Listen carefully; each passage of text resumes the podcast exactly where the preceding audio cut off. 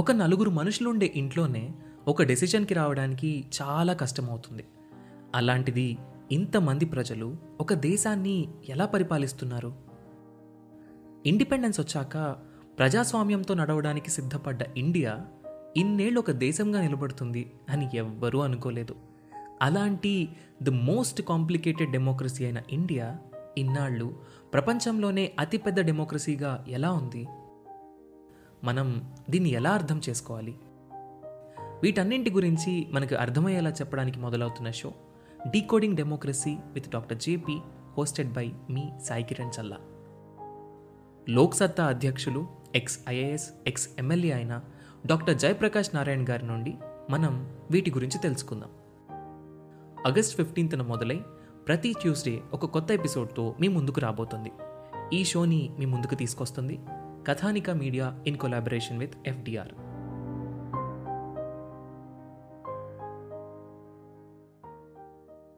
Hello everyone, welcome to UPSC radio podcast. ఈరోజు మనం 15th chapter of India year బుక్లో ఉన్నాం. ఈ ఎపిసోడ్ పేరు food, civil supplies and consumer affairs.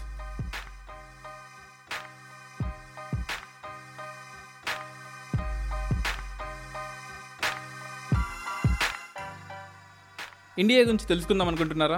అయితే 32 ఎపిసోడ్స్తో UPSC radio season 3 India year book సిరీస్కి స్వాగతం. తెలుగు స్టేట్స్లో the one and only educational podcast show మన UPSC radio podcast. 21A of Indian constitution is our motto, giving free and affordable education. ఈ పాడ్కాస్ట్ని మీరు Jio Saavn, Gaana, Google podcast, Apple podcast, Spotify మ్యూజిక్స్లో కూడా వినొచ్చు. ఈ పాడ్కాస్ట్ UPSC, ABPSC, TSPSC చదివే వాళ్ళకి, అన్కామన్ మ్యాన్కి ఇండియా గురించి మీడియాలో చూపించని వాటిని లేదా పేపర్స్లో ఇవ్వని వాటిని తెలుసుకోవాలనుకుంటే ఈ పాడ్కాస్ట్ మీకోసం. All about India you will know in this 32 episode series of podcast. And I'm your host Dinesh Dindakurthi. I'm a vlogger, blogger, RT activist and civil services faculty. మన పాడ్కాస్ట్లో ఏమైనా చేంజెస్ చేయాలనిపిస్తే అండ్ మీకు నచ్చిన షోస్ని, మీకు నచ్చిన కాన్సెప్ట్స్ని ఇంక్లూడ్ చేయాలనిపిస్తే, ఎగ్జిస్టింగ్ ఉన్న షోస్లో ఏదైనా ఇంప్రూవ్మెంట్స్ కావాలనిపిస్తే కింద ఇచ్చిన డిస్క్రిప్షన్లో ఉన్న గూగుల్ ఫామ్ లింక్ని ఓపెన్ చేసి మీ వాల్యుబుల్ సజెషన్స్ని అండ్ కామెంట్స్ని దానిలో పెట్టండి. ఒకవేళ మీరు ఆల్రెడీ చేసినట్లయితే థ్యాంక్ యూ సో మచ్. ఒకవేళ చేయకపోతే దయచేసి 2 minutes ఆఫ్ యువర్ వాల్యుబుల్ టైమ్ని స్పేర్ చేసి మన పాడ్కాస్ట్ గ్రోత్కి హెల్ప్ చేయండి. So let's go in to the episode. ఇండియాలో ఫుడ్ ప్రొడక్షన్ చాలా ఎక్కువ, అందరికీ తెలుసు. ఎందుకంటే ఇండియా అనేది పెద్ద కంట్రీ, ఆబ్వియస్లీ పెద్ద కంట్రీ, అదే ట్రాపికల్ కంట్రీ, ఎప్పుడు 3000 గంటలు సన్లైట్ ఉన్న కంట్రీ. సో ఇటువంటి కంట్రీలో ఆబ్వియస్లీ ఫుడ్ ప్రొడక్షన్ ఎక్కువ ఉంటుంది కదా. అమెరికా లాంటి టెంపరేట్ కంట్రీ, కెనడా లాంటి టెంపరేట్ కంట్రీలోనే సన్లైట్ లేకపోయినా సరే ఆర్టిఫిషియల్గా chemicals, pesticides, fungicides, weedicides, herbicides ఇవన్నీ ఇచ్చుకుంటూ వచ్చిన ఫుడ్ని ప్రాసెస్ చేసుకుంటూ దాన్ని 1-2 సంవత్సరాలకి ఎక్స్టెండ్ చేసుకుంటూ ప్యాకెడ్ ఫుడ్ తింటూ హైయెస్ట్ ప్లాస్టిక్ వేస్ట్ ప్రొడక్షన్ చేస్తూ వాళ్ళు బాగానే ఉన్నారు. కానీ ఇంత ట్రాపికల్ కంట్రీ అయినా మన దేశంలో మాత్రం ఫుడ్ని సప్లై చేసేటక్కడ ప్రాబ్లమే, ఫుడ్ని ప్యాక్ చేసేటప్పుడు ప్రాబ్లమే, ఆ ఫుడ్ను జనాలకి రీచ్ అయ్యేటప్పుడు ప్రాబ్లమే, అండ్ మేజర్గా ఫుడ్ ప్రొడక్షన్ దగ్గర ప్రాబ్లం. ఎందుకు ఇన్ని ప్రాబ్లమ్స్ ఉన్నాయి?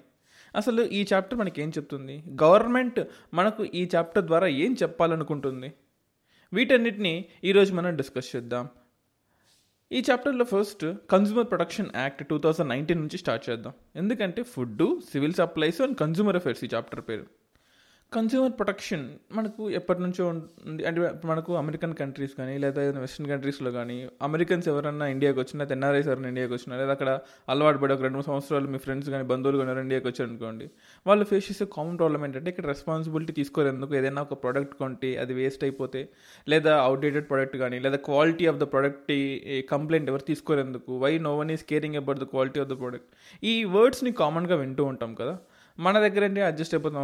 ఓకే చలో చల్తా, ఏం కాదు, మనకు లెట్ దెమ్ యూస్, మనం యూజ్ చేద్దాం, దాని ఏముంది అనుకుంటాం. కానీ వెస్ట్రన్ కంట్రీస్లో కాదు.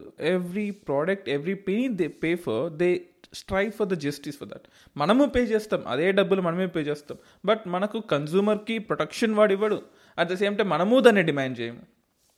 సో ఇలా ఎన్నో మతలబ్స్ ఉన్న వరల్డ్ కన్స్యూమర్ ప్రొటెక్షన్ యాక్ట్ని 2020లో, 20th జూలై 2020లో, అంటే కోవిడ్ టైంలో, కరోనా క్రైసిస్ టైంలో ఇక్కడ మనకు ఎక్కడ తప్పు జరగకూడదని చెప్పేసి కన్జ్యూమర్స్కి వాళ్ళు పెట్టిన డబ్బులకి వాళ్ళకి రిటర్న్ రావాలని చెప్పేసి. ఎందుకంటే మనకు మార్చ్, ఏప్రిల్, మే, జూన్ ఈ టైంలో గూడ్స్ అంతా కూడా లాక్డౌన్ అయిపోవడము, గూడ్స్ని అండర్ వాల్యూ చేయడము, అంటే అండర్ వాల్యూ అంటే దాని క్వాలిటీ తగ్గడము, కాస్ట్లో ఓవర్ వాల్యుయేషన్ చేయడము, ఇలా ఇష్టం వచ్చినట్టు అమ్ముతున్నారు. కొంటే కొను లేకపోతే లేదు అనే మెంటాలిటీలో కొంతమంది బిహేవ్ చేస్తున్నారు. కాబట్టి ఎట్టి పరిస్థితుల్లో కోవిడ్ క్రైసిస్ టైంలో వాళ్ళకి కష్టం కలగకూడదు అని చెప్పేసి కన్స్యూమర్ ప్రొటెక్షన్ యాక్ట్ 2019ని 20th July 2020లో తీసుకొచ్చాం.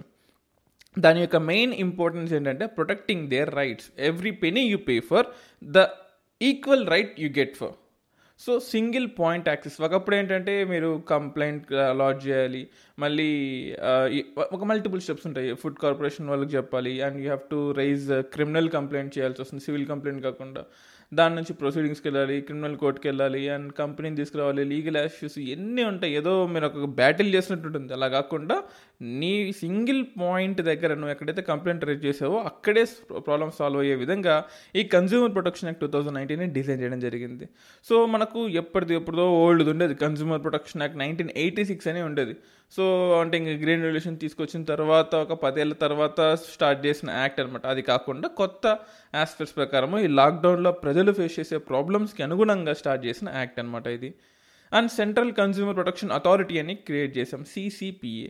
వీళ్ళు ఏం చేస్తారంటే ఒక కొత్త ఆబ్జెక్టివ్ని పెట్టుకున్నాను, అంటే అప్పట్లో ఆబ్జెక్టివ్ లేదంటే ఉంటుంది, పేర్లు మార్చుకొని పెట్టుకుంటారండి, అంతే అడగకూడదు మీరు.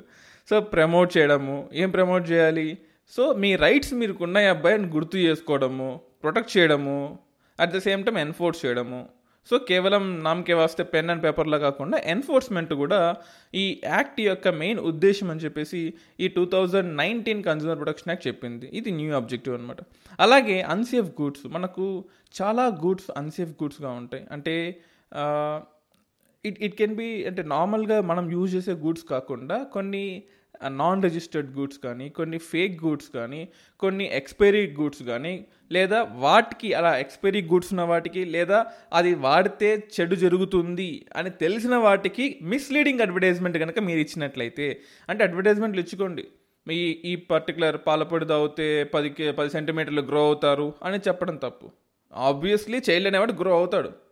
సో ఇలా మిస్లీడింగ్ అడ్వర్టైజ్మెంట్లు ఇవ్వకూడదు. ఇలా ఇస్తే ఈ కన్స్యూమర్ యాక్ట్ ప్రకారము అప్ టు అంటే అది 1 day పడవచ్చు, పెద్ద కంపెనీలు అనుకోండి ఒక చిన్న వార్నింగ్ వచ్చి వదిలిపెట్టేయచ్చు, but up to 2 years punishable అవుతుంది. అండ్ మనం ఫేస్ చేసే, మీరు నేను ఎవరైనా సరే మనం ఫేస్ చేసే కామన్ ప్రాబ్లం ఏంటంటే ఈ ఫ్లిప్కార్ట్, అమెజాన్, స్నాప్డీలు, పేటీఎం వీటిలో ఆర్డర్ పెట్టుకుంటాం. మన మామూలు షాప్స్ అనుకోండి, అరే ఈ ప్రోడక్ట్ బాగాలేదు రాబోయే నాకు కొత్త ప్రోడక్ట్ రీప్లేస్ చేసి అని చెప్పేసి will just go and ask them. But ఈ అమెజాన్, ఫ్లిప్కార్ట్స్లో how can we go and demand them? అరే మన కర్మ వచ్చింది తీసుకోండి, లేదా రిటర్న్ యాక్సెప్ట్ చేయలేదు అనుకోండి, ఏం చేస్తాం, అడ్జస్ట్ అయిపోదాం అనుకుంటాం. బట్ ఇప్పటి నుంచి అలా జరగదు. Every e commerce product that you are purchasing from any of the website, of course website పేర్లు ఎందుకు ఇస్తాండి, any website, if the quality is undermined, if the information has been subsumed, if the good is unsafe, it should be returned or refunded. ఎప్పటి లోపల? 48 hours లోపల మీ complaint raise చేయాలి, 1 month లోపల మీ ఇష్యూ రిజాల్వ్ అయిపోవాలి.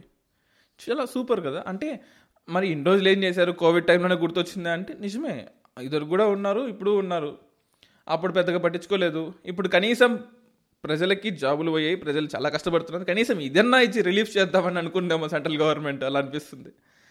సో అలాగే ఈ ఆన్లైన్ వెబ్సైట్స్ కూడా ఏదైనా ప్రోడక్ట్ డ్యామేజ్ అయితే they cannot refuse to take back the order, they cannot refuse to refund. ఖచ్చితంగా రిఫండ్ చేయాల్సింది, ఖచ్చితంగా రిఫ్యూజ్ చేయాల్సింది. అంటే మీరు ఎప్పుడైనా ప్రాబ్లమ్స్ ఫేస్ చేస్తే, ఏదైనా డూప్లికేట్ ప్రోడక్ట్ కానీ రిసీవ్ చేయడం జరిగినా, లేకపోతే షాప్స్లో కానీ డూప్లికేట్ ప్రోడక్ట్ రిఫ్యూజ్ చేసినా, నేను రిటర్న్ తీసుకోను, నో రిటర్న్స్ అంటే tell them consumer protection act 2019 రెడీగా ఉంది నీకోసం, జైల్లో కూర్చుంటావు పోయి అని చెప్పండి. ఖచ్చితంగా తీసుకుంటాడు.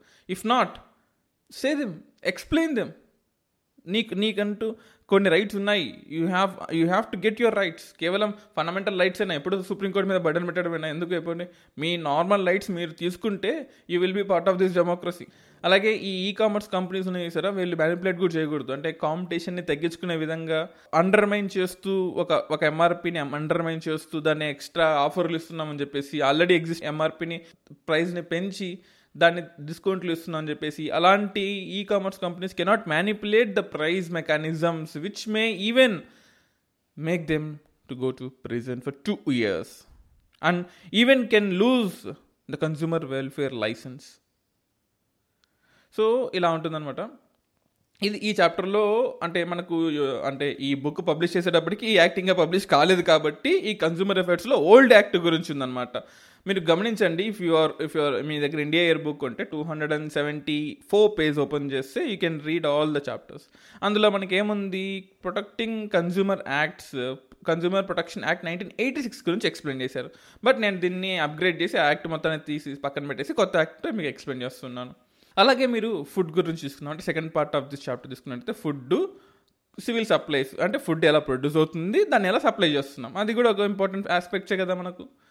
ఇండియా యాజ్ ఎ సెడ్, ఇండియాలో ఫుడ్ ప్రొడక్షన్ చాలా ఎక్కువగా ఉంటుంది కదా. మనమేమి ట్రాపికల్, మనమేమి టెంపరేట్ కంట్రీ కాదు, మనమేమి రష్యా లాగా హాఫ్ ఆఫ్ ద కంట్రీకి మొత్తం కూడా ఫ్రిజిడ్ కంట్రీ కాదు.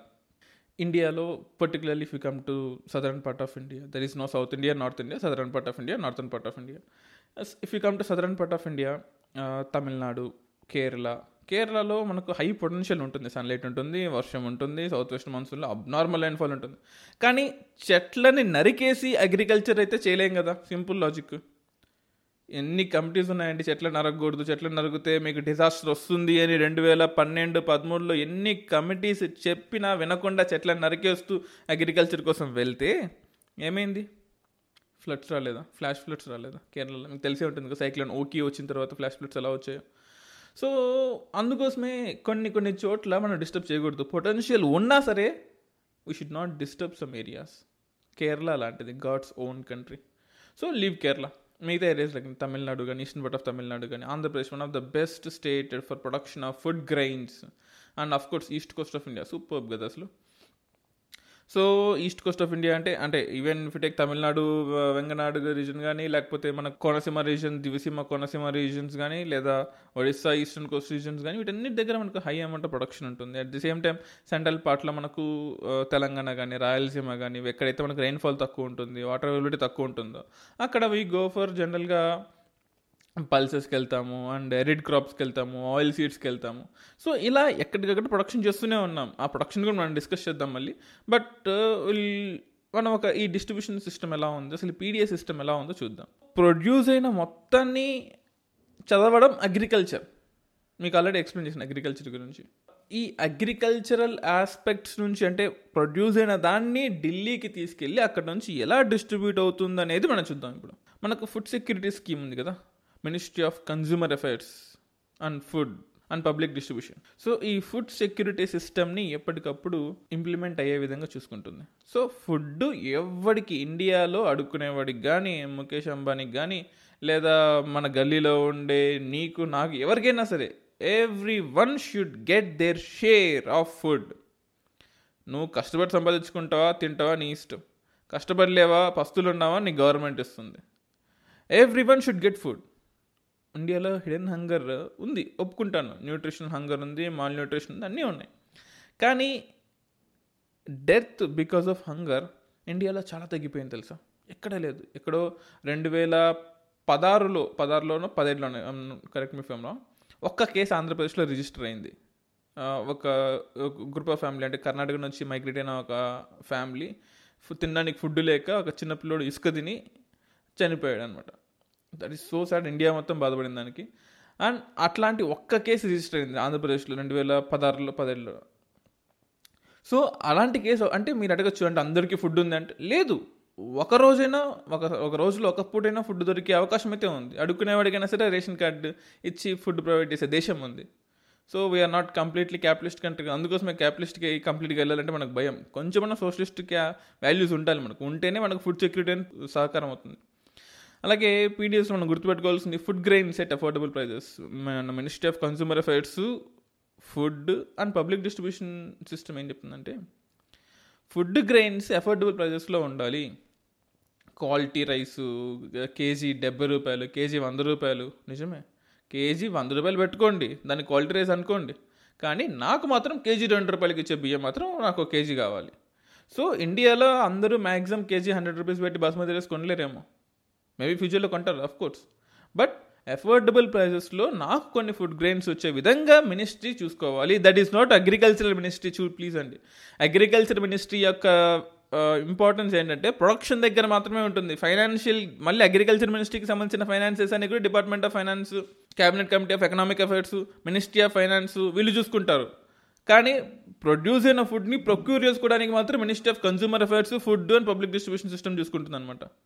సో ఈ సెంటర్ నుంచి స్టేట్స్ నుంచి ఫుడ్ని అయితే కలెక్ట్ చేసుకుంటుంది. మనకు ఎఫ్సిఐ వాళ్ళు ఉంటారు, ఫుడ్ కార్పొరేషన్ ఆఫ్ ఇండియా వాళ్ళు. వాళ్ళు ఏం చేస్తారంటే సెంట్రల్ గవర్నమెంట్ నుంచి ప్రొక్యూర్ చేసుకుంటారు. అంటే సెంట్రల్ గవర్నమెంట్ డ్యూటీ అనమాట ఇది.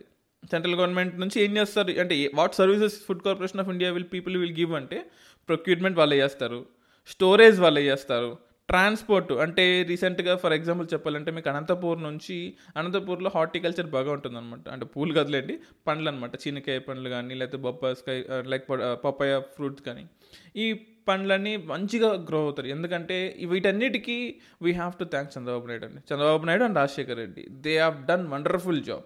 అంటే అరిడ్ ఏరియాస్ లాంటి అనంతపూర్లో, డెజర్ట్కి దగ్గరలో ఉన్న క్లైమేట్ లాంటి అనంతపురంలో సిట్రస్ ఫ్రూట్స్ పండించారండి. pH వాల్యూ 6-7 ఉండే ఏరియాలో pH వాల్యూ 3లో ఉండే ఫ్రూట్స్ పండించారండి. అసలు గ్రేట్ కదా. 2002లో స్టార్ట్ అయింది, బట్ దాన్ని కంటిన్యూ చేశారు నెక్స్ట్ గవర్నమెంట్, సూపర్గా చేశారు. అంటే 2010, 2011, 2012 వరకు కూడా అటువంటి అనంతపూర్ని ఇలా మార్చారనమాట. సో అలా చేసిన స్టేట్ గవర్నమెంట్కి ఒకసారి జైహో. And food corporation of India వాళ్ళు ప్రొక్యూర్ చేస్తారు, స్టోరేజ్ చేస్తారు, ట్రాన్స్పోర్ట్ చేస్తారు, అలొకేట్ చేస్తారు తెలుసా. అంటే సెంట్రల్ గవర్నమెంట్కి కావాల్సిన పనులు ఎఫ్సీఏ వాళ్ళు చేస్తారు. అలాగే మన స్టేట్ గవర్నమెంట్కి ఎఫ్సీఏకి సంబంధం లేదా? ఉంది. స్టేట్ గవర్నమెంట్కి సంబంధించిన పనులు కూడా చేస్తారు. ఏ స్టేట్కి ఎంత అలొకేట్ చేయాలి, ఎలిజిబుల్ ఫ్యామిలీస్ ఏంటి, అంటే ఈ పీడిఏ సిస్టంలో ఎవరి రోల్ ఏంటి, ఎఫ్సీఏ వాళ్ళు సెంట్రల్ గవర్నమెంట్కి ఏం చేస్తారు, స్టేట్ గవర్నమెంట్కి ఏం చేస్తారు. స్టేట్ గవర్నమెంట్కి ఇచ్చిన ఎఫ్సీఏ వాళ్ళు ఫుడ్ గ్రెయిన్స్ ఇచ్చిన తర్వాత స్టేట్ గవర్నమెంట్ దాన్ని ఏం చేస్తుంది, ఏ స్టేట్కి ఎంత అలొకేషన్ చేయాలో ఎఫ్సీఏ నిర్ణయిస్తుంది. అఫ్కోర్స్ సెంట్రల్ గవర్నమెంట్ చెప్తారే కదా ఎఫ్సీఐ, కానీ అటానమీ పవర్స్ ఎక్కడున్నాయో చెప్పండి. So identification of eligible families ఎవరు చేస్తారు? మీరు ఆలోచించండి, నా గల్లీలో ఎంతమంది ఫ్యామిలీస్ ఉన్నాయి, ఎంతమంది మనుషులు ఉన్నారు, ఎన్ని రేషన్ కార్డులు ఇవ్వాలి, ఇవన్నీ ఎక్కడో ఢిల్లీలో కూర్చున్న సెంట్రల్ గవర్నమెంట్కి ఏం తెలుస్తుంది, నా గల్లీలో విషయాలు వాడికి ఏం తెలుస్తుంది చెప్పండి. So this is the duty of state government. State government చెప్తుంది, బాబు మా దగ్గర ఇన్ని రేషన్ కార్డులు ఉన్నాయి, మా దగ్గర ఇన్ని పీడిఎఫ్ సిస్టమ్ వాళ్ళు ఉన్నారు, ఇంత కిరోసిన్ అవసరం అవుతుంది, ఇన్ని బియ్యం అవసరం అవుతాయి అంటే ఎఫ్సీఏ వాళ్ళు okay my dear state government please take this and అంటే మీరు రేషన్ కార్డు ఇష్యూ చేసుకోండి, ఫేర్ ప్రైస్ షాప్స్ పెట్టుకోండి, మేము దానికి కావాల్సిన గూడ్స్ మేము సప్లై చేస్తాం. సో ఇలా మనకు పీడిఎఫ్ సిస్టంలో స్టేట్ గవర్నమెంట్కి ఏం కావాలి, సెంట్రల్ గవర్నమెంట్కి ఏం కావాలో ఎఫ్సీఏ ఎప్పటికప్పుడు చూసుకుంటూ ఉంటుంది అన్నమాట. ఆఫ్ కోర్స్ ఎఫ్సీఐ చూసుకుందని సెంట్రల్ గవర్నమెంట్ చూసుకుంటుందండి. So FCI is not out of government కదా. సో అలా చూసుకుంటాం. అండ్ అట్లాగే ప్రస్తుతానికి మనకు పీడిఏ సిస్టంలో ఈ ఫేర్ ప్రైస్ షాప్స్లో వీట్ని ఇస్తారు, రైస్ని ఇస్తారు, షుగర్ ఇస్తారు, కిరోసిన్ ఇస్తారు. అఫ్ కోర్స్ మనకు సౌత్ ఇండియాలో, సౌదర్న్ సైడ్ ఆఫ్ ఇండియాలో అనుకోండి రైస్ని ఎక్కువ ఇస్తారు. మనకు దగ్గర అంటే టు మై నాలెడ్జ్ ఇక్కడ వీట్ ఇవ్వడం తక్కువ అనమాట. బట్ నార్త్ సైడ్ ఆఫ్ ఇండియాకి వెళ్తే మాత్రం అక్కడ వీట్ ఎక్కువ ఇస్తారు రైస్ కన్నా కూడా. అది ఈ మధ్య కొత్తగా పల్సెస్ని ఆంధ్రప్రదేశ్ గవర్నమెంట్ అండ్ కొన్ని తమిళనాడు గవర్నమెంట్ అయితే ఎలక్షన్స్ అప్పుడు పెట్టింది, బట్ ఇప్పుడు పెడుతుందో నాకు తెలియదు. Andhra Pradesh government and Haryana government అలా కొన్ని గవర్నమెంట్స్ మాత్రం పల్సెస్ని ఇస్తుంది, పప్పు దినుసులు ఇస్తుంది. ఎందుకంటే న్యూట్రిషన్ కావాలి కదా, ఉత్త అన్నం తింటే ఏమొస్తుంది, పిప్పి తింటే ఏమొస్తుంది చెప్పండి, విటమిన్ ఏ ఒకసారి వస్తుంది, ఒకసారి అది కూడా రాదు vitamin A. But I need proteins, hidden hunger of India. మీకు స్వామినాథన్ కమిటీ రికమెండేషన్స్ గుర్తున్నాయా? ఇండియాకి కావాల్సిన అంటే జనాలకి కావాల్సింది కేవలం ఆకలి తీర్చడం కాదు, వాళ్ళ హిడెన్ న్యూట్రిషన్ ఏదైతే ఉందో వాడికి కడుపు అన్నం తింటాడు, కడుపు నిండినట్టు ఉంటుంది, కానీ న్యూట్రిషన్స్ కడుపు నిండదు. కావాల్సిన డిజైర్డ్ న్యూట్రిషన్స్ ఎప్పుడైతే అందరూ వాడికి మాల్ న్యూట్రిషన్ గురయ్యే అవకాశం ఉంటుంది, వాడి న్యూట్రియన్స్ డెఫిషియన్సీ ఉంటుంది, ఫ్యూచర్లో జబ్బులు వచ్చే అవకాశం ఉంటుంది. వాటన్నిటినీ తగ్గించుకోవాలంటే చిన్నప్పటి నుంచి వాడికి పల్సెస్ పెట్టండి. అలా పల్సెస్ పెట్టండి అని స్వామినాథన్ కమిషన్ 2010 చెప్పింది, 2006 చెప్పింది, 2014 చెప్పింది, అంటే ఎలక్షన్స్ తర్వాత చెప్పింది. సో ఇన్ని చెప్పిన తర్వాత కొన్ని స్టేట్ గవర్నమెంట్స్ అన్నీ పాటించాయన్నమాట. అన్నీ పాటించలేదండి. మళ్ళీ దానిలో కూడా పల్సెస్ని, ఎడిబుల్ ఆయిల్స్ని, సాల్ట్ని, స్పైసెస్ని కూడా యాడ్ చేసుకున్నాయి. అండ్ పర్టికులర్లీ సదరన్ స్టేట్స్ అనమాట, southern side of India states కొన్ని ఇలా ఇవ్వడం స్టార్ట్ అయ్యాయి. అసలు ఈ పీడిఎస్ సిస్టమ్ ఎప్పుడు వచ్చింది తెలుసా మీకు? మనకు World War II రిసోర్సెస్ అన్నీ కూడా చాలా లిమిటెడ్గా ఉన్నాయి. అంటే అటు Germany, Japan, next Hungary, Budapest, వీళ్ళందరూ కూడా రేషన్స్ మెయింటైన్ చేసేవాళ్ళు అప్పట్లో. బట్ ఇండియాలో కూడా World War II అప్పుడు వాళ్ళకి కావాల్సి వచ్చింది కదా. అంటే ఇండియా అనేది one of the biggest production of food grains. మరి World War IIకి కావాల్సిన హ్యూమన్ని మనం సపోర్ట్ చేసాము, World War IIకి కావాల్సిన అమ్యునేషన్స్ మనం సపోర్ట్ చేసాము, అండ్ లైవ్స్ మనమే ఎక్కువ పోయాయి, అండ్ ఫుడ్ గ్రెయిన్స్ కూడా మనే లాసు, అండ్ ఎకానమీ కూడా మనకే లాసు. సో World War IIలో ఎక్కువ నష్టపోయింది ఏంటంటే రష్యా కాదు, అమెరికా కాదు, జర్మనీ కాదు, ఇండియా. సో 1970లో అంటే లైక్ World War II తర్వాత మనకు రేషన్స్ అనే కాన్సెప్ట్ వచ్చింది. ఎంత ప్రొడ్యూస్ చేస్తున్నారు, ఎంత దాచిపెట్టుకుంటున్నారు, సెంట్రల్ గవర్నమెంట్కి ఎంత ఇవ్వాలి, ప్రావిన్సెస్కి ఎంత ఇవ్వాలని చెప్పేసి అలా డిస్ట్రిబ్యూట్ చేయడం ఫస్ట్ టైం స్టార్ట్ చేశారు. దాని తర్వాత ఇంకా మనం ఫ్రీడమ్ వచ్చిన తర్వాత 1970లో యూనివర్సల్ స్కీమ్ ఒకటి పెట్టుకున్నాం. దాని తర్వాత 1992లో అంటే మనకు అంటే ఎకనామికల్ ఫ్రీడమ్ వచ్చిన తర్వాత 1991లో revamped PDS public distribution system start చేసాము. తర్వాత మనకు కొన్ని డౌట్స్ వచ్చాయన్నమాట. అంటే నేను ఇవ్వాలనుకున్న వాడికి నా గూడ్స్ రీచ్ అవుతుందా లేదా. అప్పుడు వాజ్పేయి గవర్నమెంట్ వచ్చిన తర్వాత 1996-97లో ఈ స్కీమ్ ఇంప్లిమెంట్ అయిందనమాట.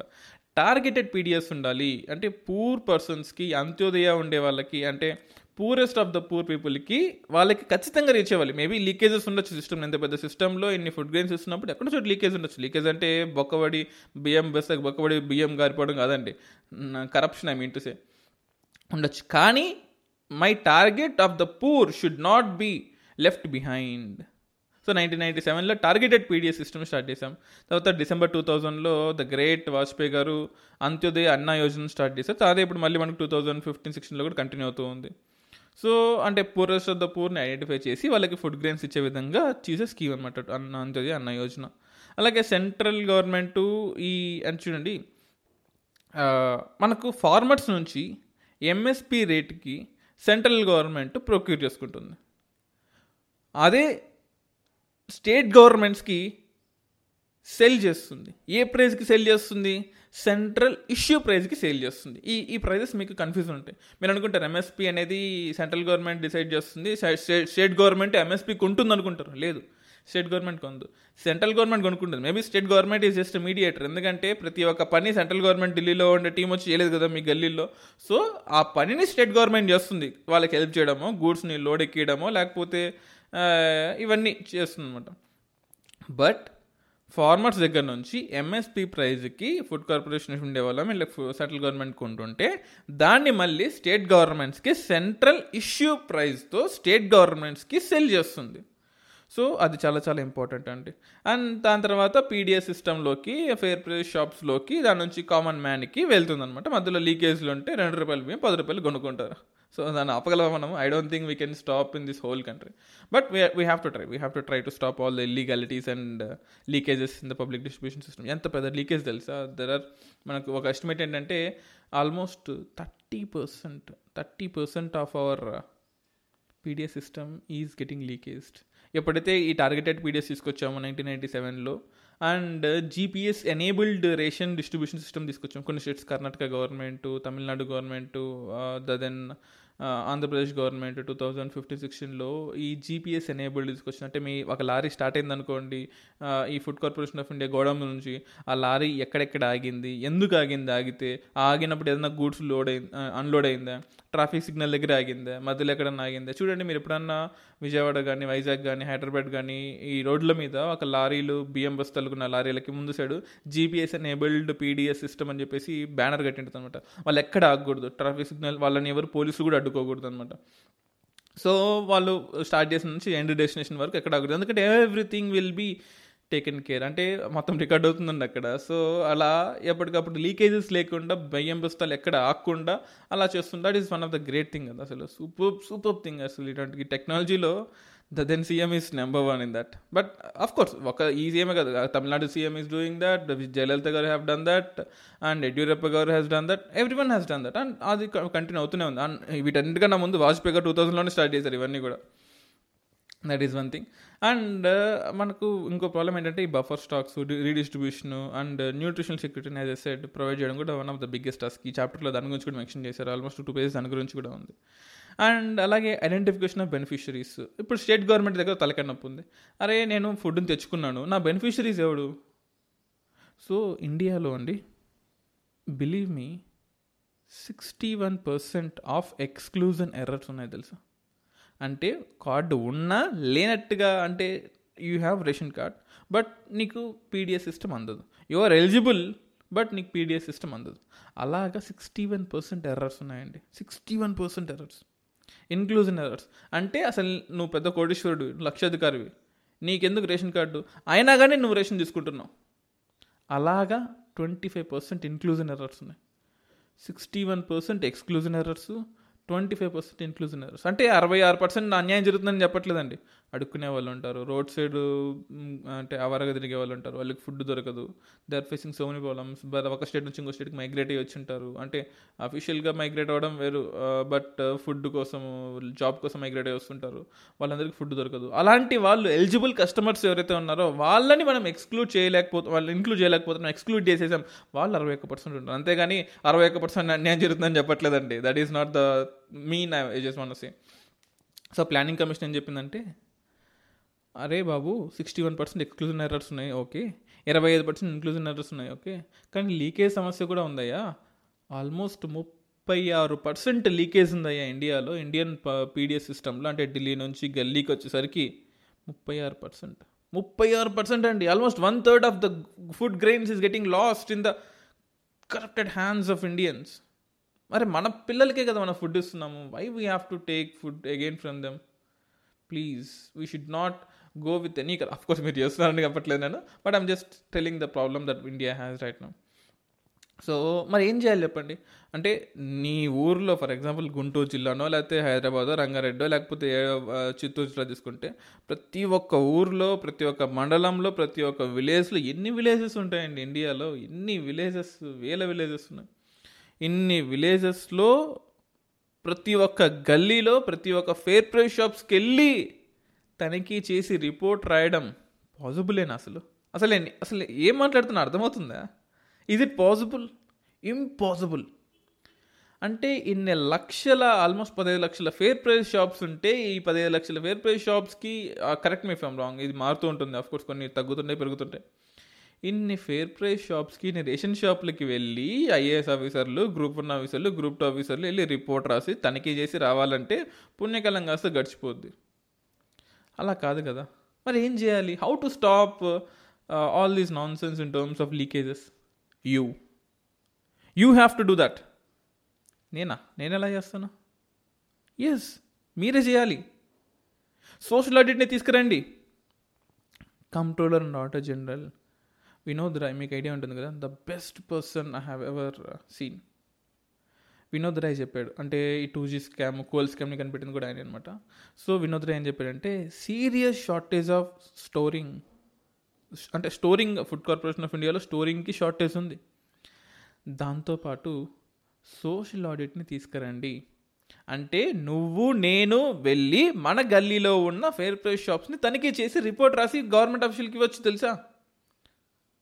We can do that. లేదా పేపర్ రోడ్కి ఇవ్వచ్చు తెలుసా. ఎవర్రా నువ్వు నా షాప్కి రావడానికి వీలు లేదు అనడానికి లేదు. నీ దగ్గర రేషన్ కార్డు ఉందా? You belong to that fare price shop. Yes, నువ్వు వెళ్ళి తనిఖీ చేయొచ్చు.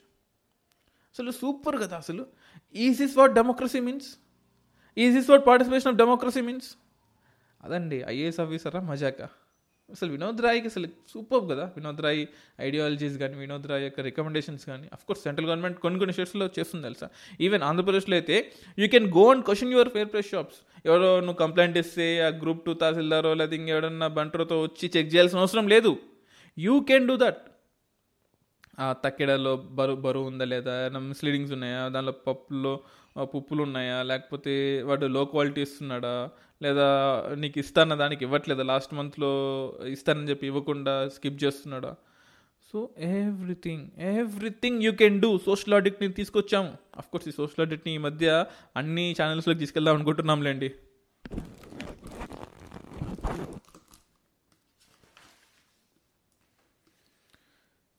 సో ఈ పీడిఎస్ సిస్టమ్ని మనం వాద్వా కమిటీ రికమెండేషన్ ద్వారా లైక్ మనకు అమల్లోకి వచ్చింది. బట్ ఈ తమిళనాడు గవర్నమెంట్ అనుకోండి యూనివర్సల్ పీడిఎస్ సిస్టమ్ అని చెప్పింది అంటే ఎవరైనా చేసుకోవచ్చు, not just 1 person, any one can take. అలాగే ఎఫ్సిఐ రిఫార్మ్స్ని రీసెంట్గా శాంతకుమార్ కమిటీ రికమెండేషన్స్ ఎఫ్సిఐ రిఫార్మ్స్ని ప్రపోజ్ చేసిందనమాట. అంటే ప్రొక్యూర్మెంట్ ఏమో స్టేటే చూసుకోవాలి, ఎందుకు సెంట్రల్ గవర్నమెంట్ చూసుకోవాలి. ఎక్కడో ఢిల్లీలో ఉన్న గవర్నమెంట్ ప్రతి ఒక్క డిస్ట్రిక్ట్ హెడ్ క్వార్టర్స్లో ఎఫ్సీఏ గోడౌన్స్ పెట్టుకొని అండ్ దాన్ని ఎంఎస్పీ కొనుక్కొని దాన్ని మళ్ళీ ఇష్యూ ప్రైజ్కి స్టేట్ గవర్నమెంట్లకి అమ్ముకొని సెంట్రల్ ఇష్యూ ప్రైజ్కి దాని నుంచి స్టేట్ గవర్నమెంట్ కూడా ఎందుకు ఆ విలేజ్లో ఉన్నది వాడినే వాడుకోనియండి. Let the food production happen in the same state and the distribution also happen in the same state. Why it has to go to Delhi and come back to Delhi? So production should be done by the same state as Shantakumar Committee recommendations ichindi. And decentralized procurement scheme ani cheppesi daniki oka scheme kuda pettindi, but inga perfect implement avvatledandi. It takes time, it takes time for that. And welfare schemes కూడా ఉన్నాయి, ఇదే 15 చాప్టర్లో మీకు తెలిసే ఉంటుంది. And mid day meal scheme గురించి explain చేశారు HRD ministry. అంటే ఎందుకు ఇది మిడ్ డే మీల్ స్కీమ్ ఒకటి చెప్తున్నానంటే, మిడ్ డే మీల్ స్కీమ్లో 2020లో పర్టికులర్లీ మనకు న్యూ ఎడ్యుకేషన్ పాలసీ రివీల్ అయిన తర్వాత మిడ్ డే మీల్ స్కీమ్లో టిఫిన్ కూడా పెట్టాలని చెప్పేసి రికమెండేషన్స్ వచ్చాయి తెలుసా మీకు. అండ్ సాక్షాత్తు ప్రధానమంత్రి నరేంద్ర మోడీ చెప్పాడు, మనం ఎందుకు టిఫిన్ పెట్టకూడదు మన పిల్లలకి, ఏ ఫుడ్ పెడితే సరిపోతుందా, మధ్యాహ్నం ఫుడ్ పెడితే సరిపోతుందా, టిఫిన్ ఎందుకు పెట్టకూడదు చెప్పండి. Simple logic, is it a crime? అంటే పెద్ద ఖర్చు ఏమైనా పడుతుందా చెప్పండి ఉప్మా చేసి పెట్టండి రోజు. అంటే ప్రస్తుతానికి ఇస్తామంది ఏంటంటే చెన్నదాలు కొంచెము అండ్ అంటే చెనక్కాయ పప్పులు, చెన్నదాలు అంటే కర్రీ వరండి, చెనక్కాయ పప్పులు కొంచెం బెల్లం జాగరి అండ్ ఆ లోకల్గా దొరికి కొన్ని ఫ్రూట్స్ కలిపి ఇస్తారంట బ్రేక్ఫాస్ట్గా. బట్ ఏదో ఒకటి లెట్ దెమ్ స్టార్ట్, ఫస్ట్ ఇలా స్టార్ట్ చేయండి, తర్వాత డిమాండ్ చేద్దాం ఉప్మానో పొంగలో ఏదో ఒకటి పెడదాం తర్వాత. సో ఎందుకంటే చాలా చాలా పీపుల్లో మీకు తెలిసే ఉంటుంది మధ్యాహ్నం తింటారు, దాన్నే నైట్కి స్టోర్ చేసుకుంటారు, టిఫిన్ బాక్స్ తెచ్చుకొని నైట్కి స్టోర్ చేసుకుంటారు. అండ్ పొద్దున పస్తులుండి లేట్గా 10 o'clock 9 o'clock స్కూల్స్కి వస్తారండి. This is a common phenomena happening everywhere. మీరు అడగండి అంటే గవర్నమెంట్ స్కూల్స్లో అడగండి, అంటే ₹1,00,000 ఫీజు కట్టే కార్పొరేట్ స్కూల్స్లో కాదండి, గవర్నమెంటే డబ్బులు ఎదురిచ్చి చదివిస్తుంది సరే, గవర్నమెంట్ స్కూల్స్నే ఉంటాయి, ఆ స్కూల్స్కి వెళ్ళి అడగండి పిల్లల్ని, అర్థమవుతుంది. So this is how something is happening. So ప్రస్తుతానికి ఏం చేస్తున్నారు, 3 kg అంటే తెలుగు చాయిస్ అనమాట. మీకు కుక్కుడు ఫుడ్ కావాలంటే పెడతాము ప్రతిరోజు 100 grams, ప్రైమరీ స్కూల్ పిల్లలకైతే 100 grams, అప్పర్ ప్రైమరీ స్కూల్కి అయితే 150 grams కుక్కుడు ఫుడ్ పెడతాము. కుదరట్లేదు అనుకోండి 3 kg grains, raw food grains ఇస్తాం, మీరే వెళ్ళి వండుకోండి. సోపు అంటే ఆఫ్కోర్స్ స్కూల్స్లో ఇప్పుడు ఈ కరోనా క్రైసిస్ టైంలో న్యూ ఎడ్యుకేషన్ పాలసీ చెప్పింది కదా, ప్రతి ఒక్క స్కూల్లో సోప్ అండ్ వాటర్ ఖచ్చితంగా ఉండాలని చెప్పేసి. బట్ అది కాకుండా రా ఫుడ్ గ్రెయిన్స్ కూడా ఇస్తాం, మీ ఇష్టం, you can go and take అని చెప్పింది. అండ్ అలాగే అడోలసెంట్ గర్ల్స్కి సపరేట్గా అంటే ఈ న్యూ ఎడ్యుకేషన్ పాలసీలోనే ఇప్పుడు ఏం చేసాము, స్కూల్స్లోనే అడోలసెంట్ గర్ల్స్ ఉంటారు కదా, ఇప్పుడు అప్పర్ ప్రైమరీ స్కూల్స్లో at the age of 11 and 12, 14 years అనుకోండి, that is the age you know where women get adolescent. So ఆ టైంలో ఉమెన్కి ఏం కావాలి, క్యాలరీస్ కావాలి, కేవలం ఫుడ్ పెడితే సరిపోదు. బాయ్స్ అనుకోండి they can go ahead, but ఆ టైంలో ఉమెన్కి ఆ టైంలో కనుక న్యూట్రియంట్స్ తక్కువైతే వాళ్ళ ఇంపార్టెన్సీ వచ్చే ప్రాబ్లం ఉంటుంది, లేకపోతే క్యారింగ్ కెపాసిటీ మీద ప్రాబ్లం పడుతుంది అండ్ ఫ్యూచర్లో లైక్ ప్రెగ్నెన్సీ అప్పుడు చాలా ఇబ్బంది పెడతారు అనమాట. అలా కాకుండా ఉండడానికి కేవలం గర్ల్స్ కోసం అని చెప్పేసి అడోలసెంట్ స్కీమ్ ఫర్ గర్ల్స్ అని పెట్టేసి వాళ్ళకి క్యాలరీస్ ఇచ్చే విధంగా, ప్రోటీన్ ఇచ్చే విధంగా, మైక్రో న్యూట్రియంట్ ఇచ్చే విధంగా ఈ స్కీమ్ని డిజైన్ చేశాము. అఫ్ కోర్స్ ఇది ఇప్పుడు వచ్చింది కాదు, 2010 నుంచి వస్తుంది, బట్ దీన్ని ఇప్పుడు ఏం చేసాము ఫుల్ ఫ్లెడ్జ్డ్గా స్కూల్లోనే ఇంప్లిమెంట్ చేసే విధంగా చేస్తున్నాం అనమాట. ఒకప్పుడు ఏంటి బయట ఎక్కడైతే ఉన్నారో అంగన్వాడీ సెంటర్స్లో వాళ్ళని ఐడెంటిఫై చేసి రండమ్మ పాప మీకు ఈ ట్యాబ్లెట్ ఇస్తాము, ఈ ఫోలిక్ ట్యాబ్లెట్ ఇస్తాము, ఐరన్ ఫోలిక్ యాసిడ్ ట్యాబ్లెట్ ఒకటి ఉందంట అది ఇస్తాము, మీకు కావాల్సిన ప్యాడ్స్ ఇస్తాము అండ్ స్కిల్స్ డెవలప్ చేస్తాము, అవుట్ ఆఫ్ స్కూల్స్ అంటే మీకు స్కూల్స్ మిస్ అయినా సరే you can take care of అని చెప్పి ఉంటుంది. అఫ్ కోర్స్ ఈ స్కీమ్ని 50-50 తీసుకుంటుంది, సెంట్రల్ గవర్నమెంట్ 50% బేర్ చేస్తుంది, స్టేట్ గవర్నమెంట్ 50% బేర్ చేస్తుంది. అదే నార్త్ ఈస్ట్ ఇండియా అనుకోండి 90% సెంట్రల్ గవర్నమెంట్ బేర్ చేస్తుంది, 10% స్టేట్ గవర్నమెంట్ పే చేస్తుంది, ఎందుకంటే స్పెషల్ కేటగిరీ స్టేటస్ కదా. సో అందుకోసం ఆంధ్రప్రదేశ్ అడిగేది స్పెషల్ కేటగిరీ స్టేటస్ మాకు కావాలి. అలా చేస్తే ఏమవుతుందంటే మనకు తెలియకుండానే సెంట్రల్ గవర్నమెంట్ స్కీమ్స్లో స్టేట్ గవర్నమెంట్ స్కీమ్స్లో మెజారిటీ స్టేక్ సెంట్రల్ గవర్నమెంట్ తీసుకుంటుంది.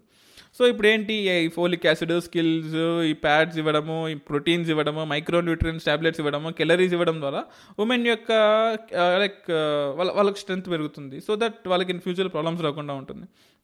అలాగే అన్నపూర్ణ స్కీమ్ అంటాం కదా, సో రూరల్ డెవలప్మెంట్ అంటే 65+ ఉండే అంటే అఫ్కోర్స్ స్కూల్స్ కాదులేండి, బట్ ఈ ఫుడ్లోనే ఫుడ్ అండ్ సివిల్ సప్లైస్లోనే ఇంకో స్కీమ్ కూడా ఉంది అన్నపూర్ణ స్కీమ్ అని చెప్పేసి. సో 65 years ఉన్న వాళ్ళకి పెన్షన్ లేని వాళ్ళకి, ఎటువంటి పెన్షన్ రాకుండా ఉండే వాళ్ళకి 10 kg ఫుడ్ గ్రెయిన్స్ని ఇవ్వాలని చూస్తున్నాము. అలాగే ఇలా ఎన్నో ఒకటని కాదండి ఎన్ని చెప్పుకుంటూ పోతుంటే వస్తూనే ఉంటాయి import export of food grains. Almost మనకు ఎన్నో ఫుడ్ గ్రెయిన్స్ ఇంపోర్ట్ అవుతున్నాయి, ఎక్స్పోర్ట్ అవుతున్నాయి. వీటన్నిటి కూడా there is no limit for this chapter. It keeps on going. ఎందుకంటే మనదేమి యాజ్ ఎ సెడ్ చిన్న కంట్రీ కాదు, it's a very great country, very big country and highly populous country. ఎన్నో స్కీమ్లు, ఎన్నో పాలసీలు.